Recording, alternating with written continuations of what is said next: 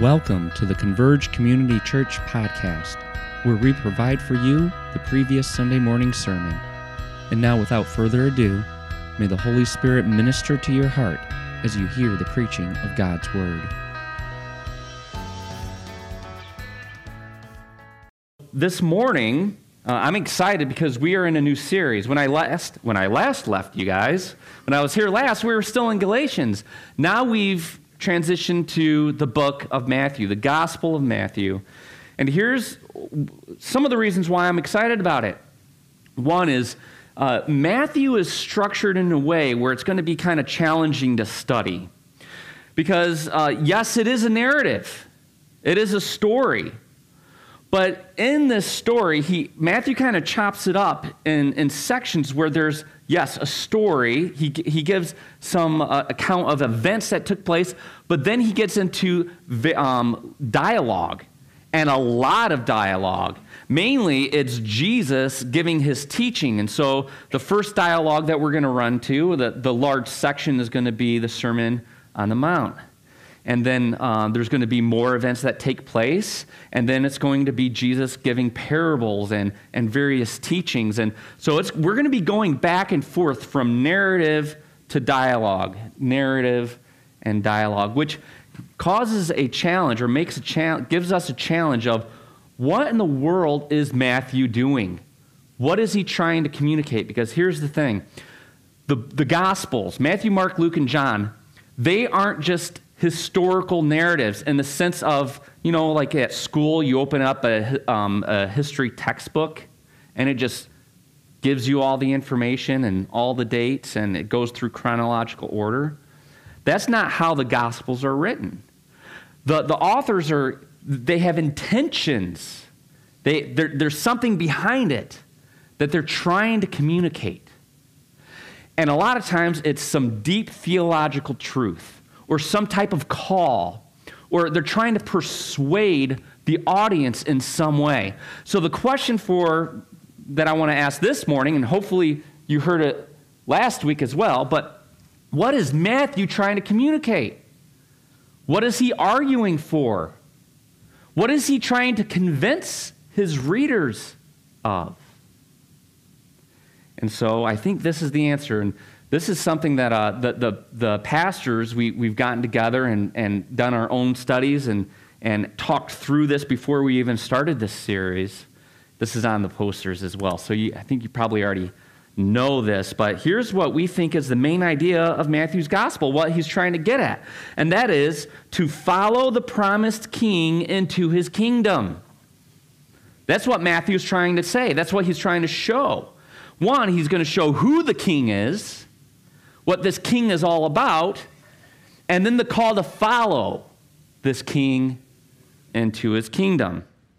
That is the call. That is the direction we will see Matthew take as we work through his gospel. Now, last week, Pastor Rob took us through a genealogy. How would you like, I think this kind of started uh, funny too, to start your narrative or to start a movie with a listing of names? Kind of like, you know, the. Um, in, in a movie, you kind of fast forward through the intro where it's giving all the actors' names and actresses' names and, and who made it and stuff like that. It's like, that's the boring part. You fast forward through the good stuff. It's like, Matthew, why are you starting with this genealogy? Well, there's various reasons why, but the one thing that I do want to emphasize that I think uh, Pastor Rob did uh, in, a, in a wonderful way last week is that Matthew, in his genealogy, is highlighting a covenant promise that was given. He's highlighting a covenant promise that unfolds throughout history through these people, through these characters. Remember that God revealed himself to Abraham, right? He revealed himself to Abraham and he made a covenant promise to him, saying that he will be, um, that it will be through his descendants that all nations will be blessed. So he calls out Abraham. He gives him this promise all nations will be blessed through your descendants. Well, how does this play out? Well, we read through the Old Testament. And, and through that, we read through the genealogy, don't we? Which come to kings And who is the king that's mentioned, that's emphasized in this genealogy? It's David. So we go to David in the account of David, and God reveals himself to David and makes a promise to him as well. This comes from 2 Samuel chapter 7, 11 through 16. When your days are fulfilled and you lie down with your fathers, this is God telling this to David. He says, I will raise up your offspring after you, who shall come from your body, and I will establish his kingdom. He shall build a house for my name, and I will establish the throne of his kingdom forever. Forever. What? Is that a movie somewhere, the quote, where he's like, forever? Is that Sandlot? Yeah. Forever. I will be to him a father, and he shall be to me a son. When he commits iniquity, I will discipline him with the rod of men, with the stripes of the sons of men. But my steadfast love will not depart from him, as I took it from Psalm Saul, whom I put away from before you. And here it is again Your house and your kingdom shall be made sure forever before me. Your throne shall be established forever. Why does he keep repeating that? Because I think he's trying to get it into our heads, right? Trying to get it into David's head, try to get it into the audience's head at that time, and trying to get it into our heads. God has made this promise to David that he will establish his kingdom forever. This is, this is big, and I think this is what Matthew is trying to communicate. So the question is how does he do this? How in the world is he going to fulfill this promise? Matthew is making the argument that the Davidic throne is established forever through Jesus. This child that's going to be born, his name's going to be Jesus. It's going to be through him. And we're going to see throughout the book of Matthew the message that Jesus proclaims and how it ties in with God's covenant promise. So, what's the message that Jesus gives throughout Matthew? The kingdom of heaven is at hand. The kingdom of heaven is at hand. It is, it is approaching, it is now, and this is what it's like. And this is what the king is like. That's what we're going to see throughout the book of Matthew. Now, this morning, we're, we're going to look at Matthew chapter 1, verses 18 through 25, where he describes how the birth of Jesus comes about. The main point that Matthew is trying to communicate in this short narrative, so it's pretty short, we're only going through seven verses, is that the birth of Jesus is unlike any other birth known to man. It's unlike any other birth throughout the history of men. It's a unique birth that, that uh, points to two important theological truths. Here are the two. One, that Jesus is the one promised long ago, who is to save his people from their sins. Okay, that's what we're going to see. Number two, that Jesus is God in the flesh. Jesus is God in the flesh. So uh, he, I, I, love how Paul describes this in the um, his letter to Timothy. He says, "It is God. God was manifested in the flesh." Is how Paul describes it. And so, with that, let's read Matthew chapter one, verses eighteen through twenty-five together. Um, and actually, can we do this? Would you stand with me as um, as I read this out loud? Hey, Aiden, by the way, I left my, my uh, text back in the, um, the other room, so I'm going off of the prompter, so you need to be on. All right? My eyes are on you, son. Okay. Verse 18 Now the birth of Jesus Christ took place in this way. When his mother Mary had been betrothed to Joseph, before they came together, she was found to be with child from the Holy Spirit. And her husband Joseph, being a just man and unwilling to put her to shame, resolved to divorce her quietly. But as he considered these things, behold, an angel of the Lord appeared to him in a dream, saying, Joseph, son of David, do not fear to take Mary as your wife, for that which is conceived in her is from the Holy Spirit. She will bear a son, and you shall call his name Jesus, for he will save his people from their sins. All this took place to fulfill what the Lord had spoken by the prophet Behold, the virgin shall conceive and bear a son, and they shall call his name Emmanuel, which means God with us. When Joseph woke from, woke from his sleep, he did as the angel of the Lord commanded him. He took his wife, but knew her not until she had given birth to a son, and he called his name Jesus. Let's pray. Heavenly Father, as we come before you, Lord, would this text speak? Would the Spirit reach our hearts and challenge us and convict us and, and enlighten us to the truth of the gospel of Jesus Christ as we go through this text? We pray this in Jesus' name. Amen. You may be seated. All right. So, this is a narrative. This is a short story that, that uh, Matthew is giving about the birth of Jesus. So, uh, in this, I've broken it up into scenes. So, there are four scenes, and I'm going to just run through these really quick. Scene number one there's a messy situation. Okay. Number two, Joseph's solution to this situation. Number three, God's solution to this situation. And number four, Joseph obeys. So that's kind of where the narrative is going. And so let's look at scene number one a messy situation. This is in verse 18. It says that now, now the birth of Jesus Christ took place in this way. When his mother Mary had been betrothed to Joseph, before they came together, she was found to be with child from the Holy Spirit.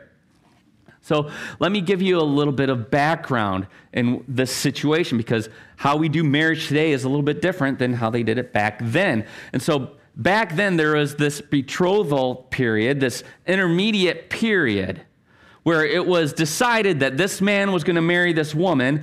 And in that time, they were legally considered husband and wife. It was declared that they were husband and wife. They would call themselves husband and wife. That is my wife. That is my husband. Although they did not act like husband and wife yet. Okay, so they were, they were separated. They were um, in this intermediate stage where they were declared husband and wife, but not actually practicing what it means to be husband and wife. Okay? So that was what was taking place back then. They were legally married. And so here comes Joseph's dilemma. When Mary is found to be with child. What? So we have to understand this. In, in the text, we know as the reader that she was found to be with child from the Holy Spirit. We're like, oh, okay. But you see, that's Matthew giving us commentary. He's giving us insight that Joseph didn't know, that Joseph didn't have. So when he finds out, and we don't know how he necessarily find out, found out, but it could have been through a word or just seeing that she's with child, right? Mary, are you putting on weight? Don't want to say anything. And okay. But sooner or later, Joseph finds out she's with child. This is a big problem. Why? Because even though they were legally declared husband and wife, they were not lawfully husband and wife in the sense of practicing, right? Sexual relationships. Here's the problem.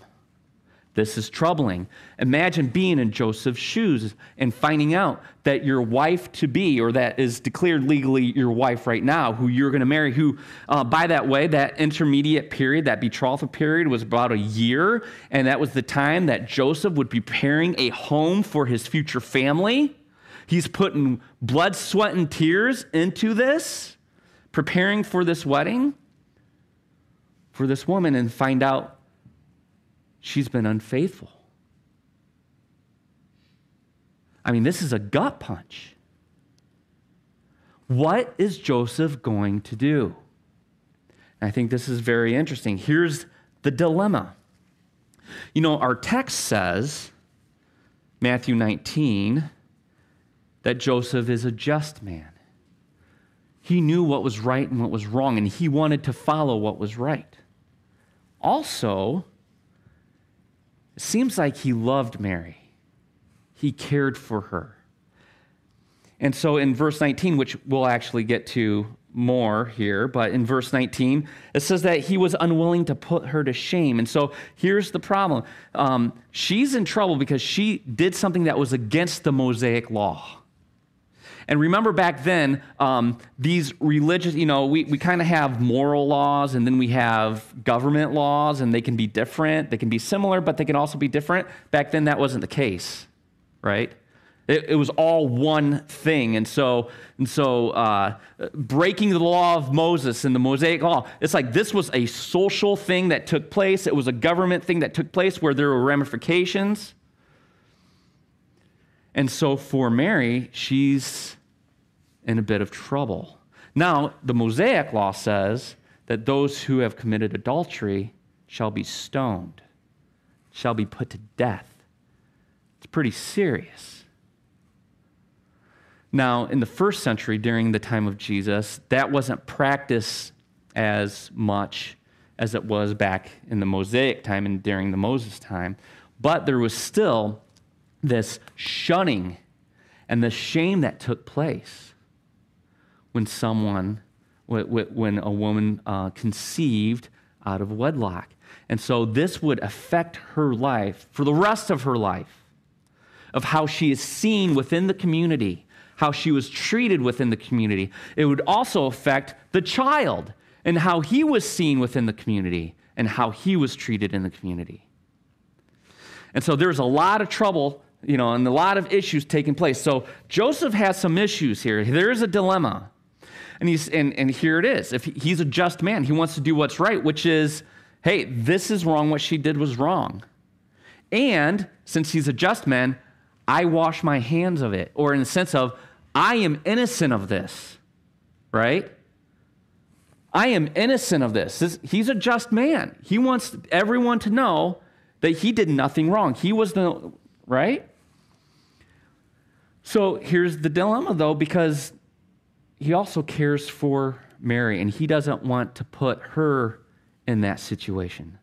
So, what is he going to do?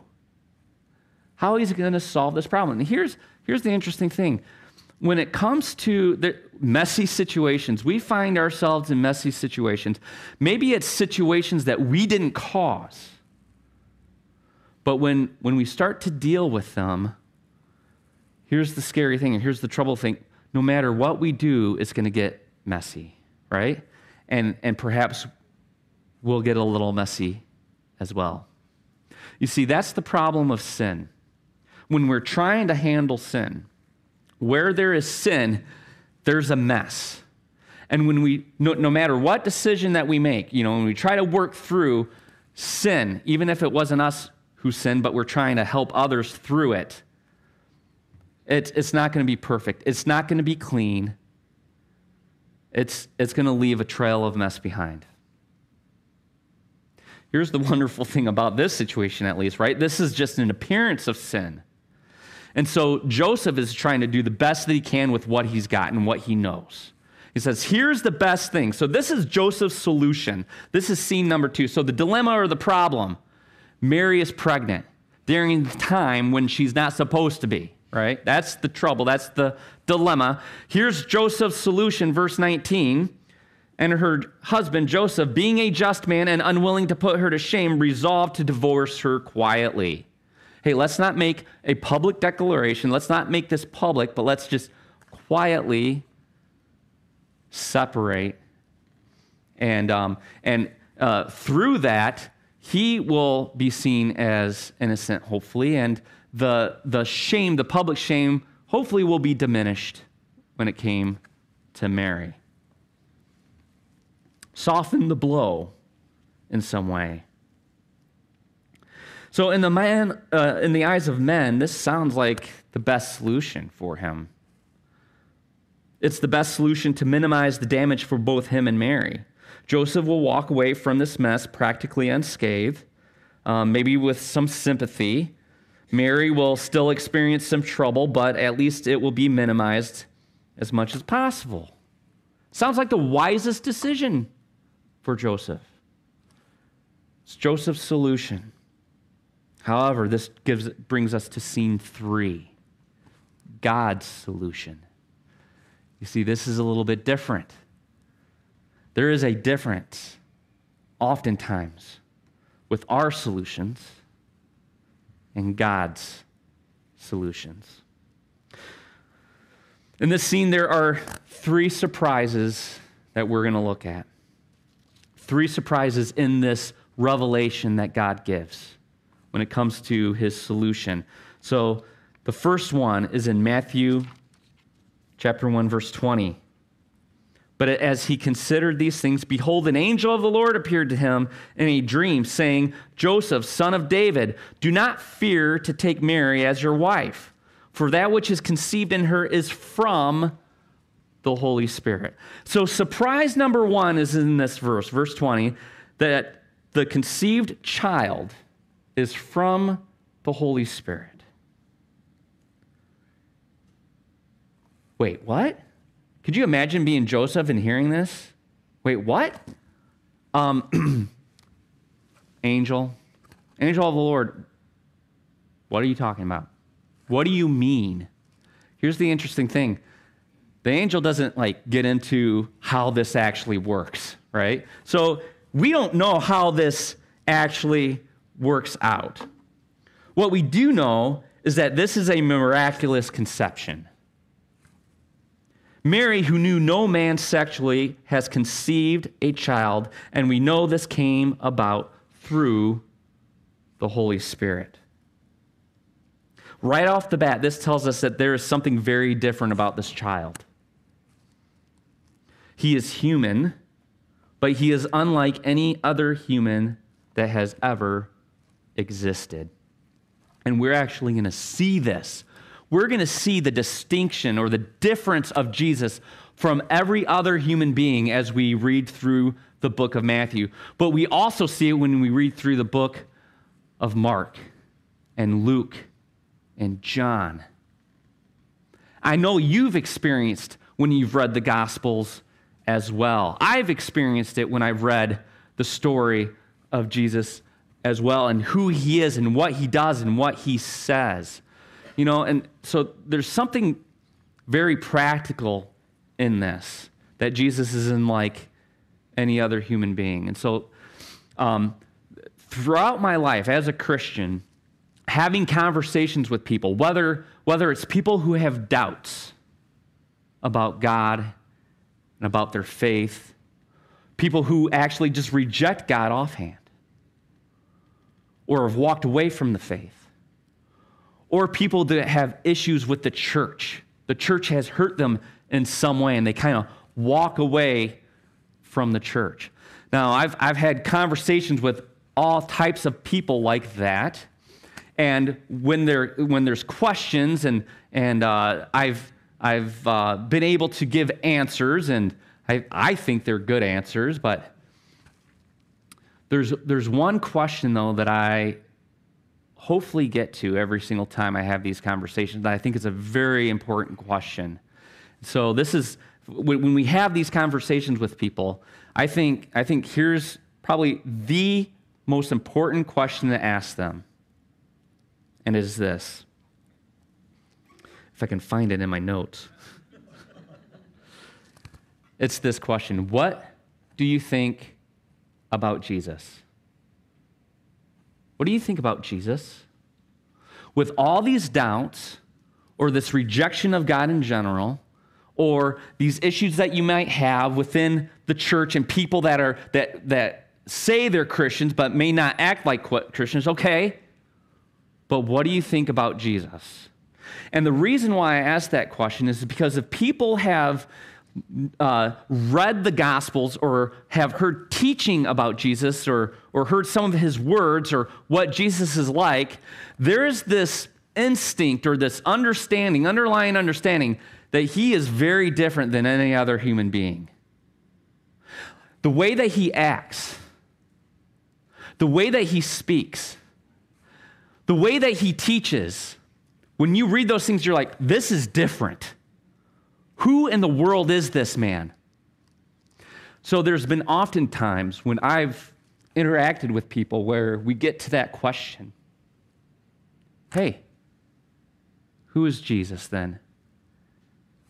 There's been times when people pause. There's been times when I've seen people who have rejected the faith all of a sudden get choked up because that's one hurdle they can't just jump over. There's something there about who Jesus is that is distinct, that is unique, that cause people to pause and say, there's something here. Friends, what I'm telling you here is it all starts with this miraculous conception. Jesus is very different because his birth was unlike any other birth. He was born from, or he was conceived from, the Holy Spirit. So that's the big surprise. And that changes everything. That changes the direction that Joseph is going to go. But there's another surprise. This is surprise number two that he will save his people from their sin. He will save his people from their sin. Matthew verse uh, chapter 1 verse 21. She will bear a son and you shall call his name Jesus for he will save his people from their sins. Is Marion still here? Marion? In the room? Oh, there she is. Look at that. I called you, I, I caught you sneaking out. I'm just kidding. Hey, so Marion, uh, in our scripture discovery class, Sunday morning, um, Sunday school class, she brought up, hey, does, how does the name Jesus tie in with that phrase, for he will save his people from their sin? You know, I researched it right after class because I, I, that, was, that was a good question and it bothered me. So in the Hebrew, there is some ties with the name Jesus, and in the Hebrew, it's uh, uh, Yeshua but there's a tie with the word salvation or is salvation or one crying out for help. So it's this idea of salvation. So there is this connection between the name Jesus and salvation. But specifically here, this is the surprise. What is he going to save his people from? From their sin. Wait, what? Save, save from what? I, save from this government? From, from, uh, from um, poverty? From evil? What is, it, what is he saving me from? Saving us from our sin. See, this goes all the way back to Genesis chapter 3. The beginning of man and woman, where Adam and Eve are there, and God gives a command, and they break that command. By breaking that command, what they ought to do, they didn't do. They did something else. They missed the mark. They've fallen into sin. And from that time onward, the genealogy of Adam and Eve that we see throughout, their sons and daughters are in sin as well. That's the problem that's the biggest issue that we face. We have fallen into sin, and now we need to be saved from it. Who's going to save us from it? Here it is. This is huge. This is huge that Matthew is revealing, well, this angel's revealing to Joseph. This is the one that is promised from way back in Genesis. He's going to save you his people from their sin. You know, um, in our culture today, I think this is really interesting because um, you go around in the American culture and you, you can ask, because there's some issues, don't we have issues, don't we? There's some devices, divisiveness that we are kind of experiencing in our world today. And we got to ask ourselves, you know, with all this prob- these problems that we see when we turn on the news and we see the evil that is out there and we see the destruction and the disparity and uh, the injustice and all this stuff. And, and so we ask this question to people like, what is the problem? How do we fix it? And people give all these solutions. And, and it's the solutions that we divide over. Well, I think we should go this way. Well, no, I think that would actually make it worse. So we should go this way. And, and then it gets political as well. And, and oftentimes we do divide it into political terms or political sides. And a lot, oftentimes in, in our American culture today, there's this, this tendency to look out and say, this is the problem. So it may be this structure over here, or it's this government here, or it's this policy, or it's, you know, this or that. When, here's the thing about when it comes to the problem that we see.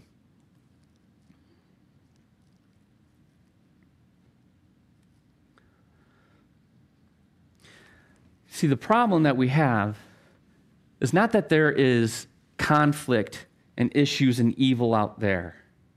The problem is that there is conflict and evil in here. It's not that out there is corrupt and those things are corrupt, which they are. But it starts with, and the root is in the heart of men. That's where the corruption lies. That's why we see what we're seeing today. That's why we have seen it from the beginning of history. It's because of what we ought to be and what we ought to do, we fall short. That is called sin. Jesus came to save us from our sin. So that's surprise number two. Here's surprise number three. Well, let me go through these. So, first surprise the conceived child is from the Holy Spirit. Number two, he will save his people from their sin. And here's number three, and this is the next surprise the prophecy is fulfilled. What is specifically that prophecy? God with us. God with us. So, whenever uh, a New Testament author refers back to the Old Testament and gives a quote, he is expecting or assuming that his audience knows the full context. So Matthew is assuming that we understand Isaiah, that we've read Isaiah, that we know Isaiah, because that's where this quote comes from, from the book of Isaiah. So let me give you a little bit of background of what's taking place here.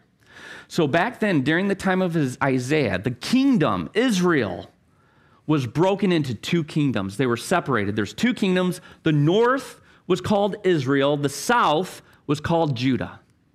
And so there were two kings reigning at that time.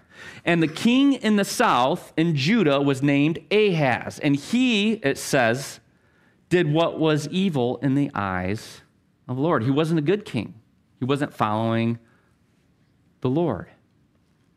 And during that time, there was a lot of trouble there is this Assyrian army, this nation that was coming through, and they were wiping out and taking over other nations.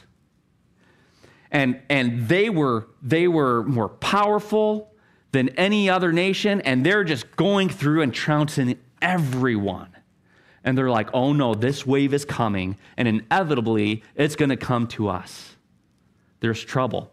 Now, Israel, the north and another nation, Syria, decided to um, make a pact and combine forces to battle against Assyria. And they're saying, Ahaz, we need you.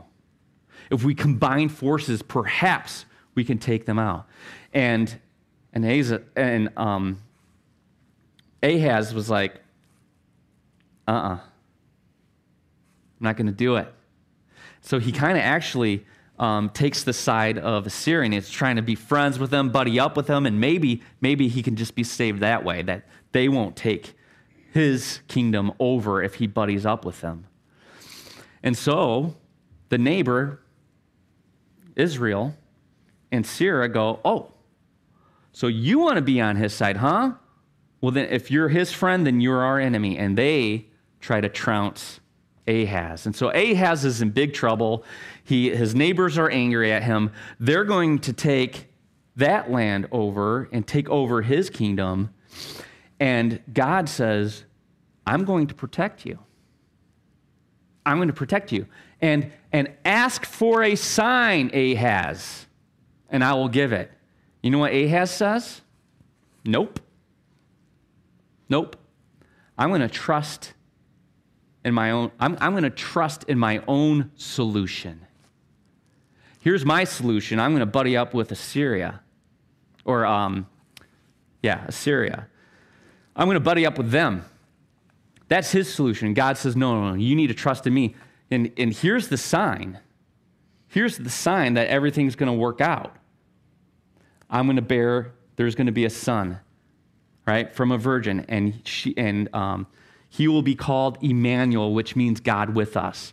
That's what he's trying to tell him. Ahaz, look, if you just trust in me, if you, if you repent and, and rely upon me, I will be with you.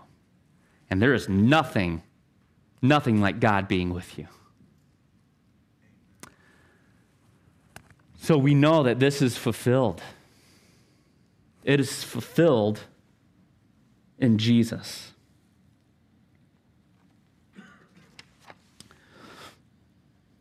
You see, this prophecy is foretelling that God will dwell with his people, and it's unlike any other way that he has dwelt with his people. So if you look back and you think back through the Old Testament of how God has revealed himself to others, he, he um, revealed himself as a pillar of flame. He, he uh, entered into the tabernacle and, and entered into the temple as, as this um, cloud. He's spoken through prophets. He's sent angels. So there's ways that he has come down and, and the sense of God with us. But this is very different. This is very unique. So not only was he conceived from the Holy Spirit, but now he's, God is going to reveal himself or be with his people in a unique way. He's going to come in flesh, in human flesh. John chapter 1 talks about this in, in a, I think, in a helpful way. He says, In the beginning was the Word, and the Word was with God, and the Word was God. He was in the beginning with God. All things were made through him, and without him was not anything made that was made. Verse 14, and the Word became flesh and dwelt among us. And we have seen his glory, glory as of the only Son, the only Son from the Father, full of grace and truth. God with us. This is a huge surprise to Joseph. This is a huge surprise to Joseph. This child is going to be conceived from the Holy Spirit that he's going to save his people from their sin. And he's going to be God in flesh. You know what this does? Changes things for Joseph, doesn't it? So Joseph's in this dilemma. He's got this problem. He's thinking it through. I can either go this direction or I can go this direction, or, or maybe plan my, my, my other solution is, is to divorce her quietly. This sounds like the best solution I have. It's the wisest solution. Must be from God. And so he's thinking of going this direction. All of a sudden, God intervenes. Joseph, that's not the solution. That's man's solution. That's the easy way. That is the way that you can kind of wipe your hands of everything and go your own way. And God says, uh uh-uh. uh Here's the solution stay with her, marry her, because this child is going to save his people. This child is unlike any other human being, it is God in flesh. So go this route. What do you think the ramifications of going that route? What are people going to say? What are people going to think? What are people going to do? They're going to look at Joseph. They're going to think of Joseph. They're going to look at me like I did something wrong. They're going to whisper. They're going to talk. behind our backs. We're going to be shunned. We're going to be accused. What is Joseph going to do? Well, this is what he does. This is scene four. Joseph obeys. You see, what God has revealed to him changes the course of his life, changes the course of Mary's life. Matthew, verse 24 and 25, when Joseph woke from his sleep, he did as the angel of the Lord commanded him. He took his wife, but knew her not until she had given birth to a son, and he called his name Jesus. So, this revelation about how this child was conceived and who he was going to be dramatically changed the course of Joseph's life. He was a man who believed that the right thing to do was to walk away, to divorce Mary quietly and just walk away. But what was revealed in him changed everything. This is a man who is now willing to face the rumors, the ridicule, the shame, the dangers which will come because of this miraculous conception. He heard the truth, and he was now willing to put his faith in what God revealed to him. And we see his faith through obedience. He did what God told him to do. So, friends, this morning, God is still revealing his truth to us.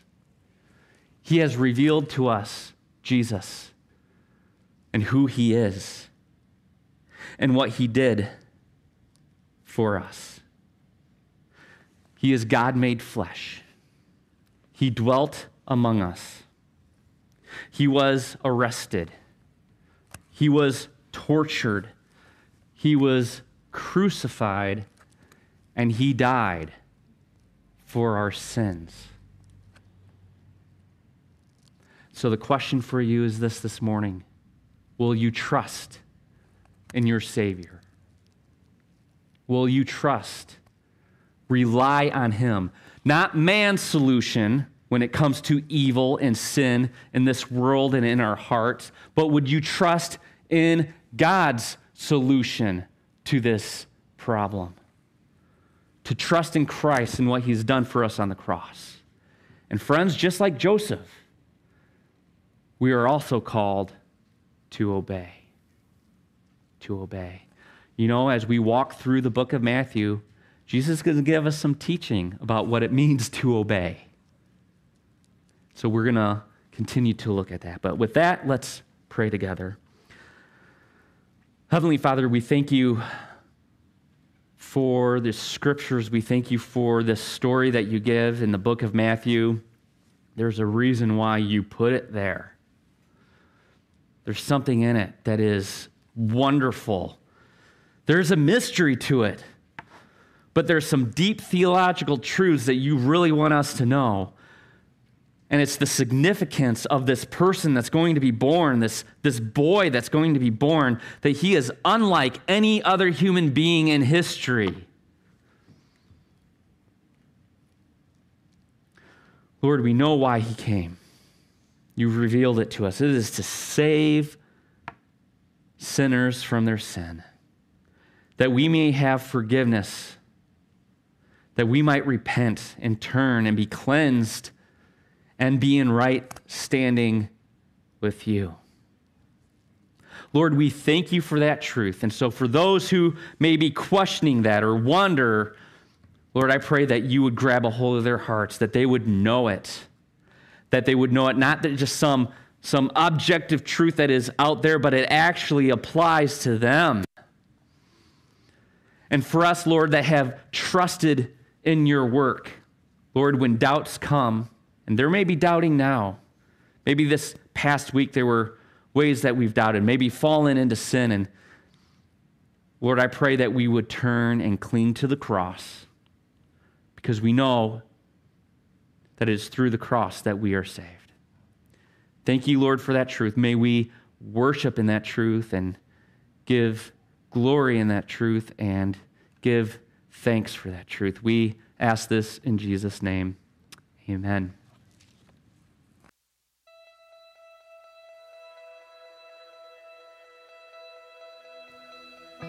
We hope you enjoyed this week's sermon. Make sure you come back next week to hear the next message in our series.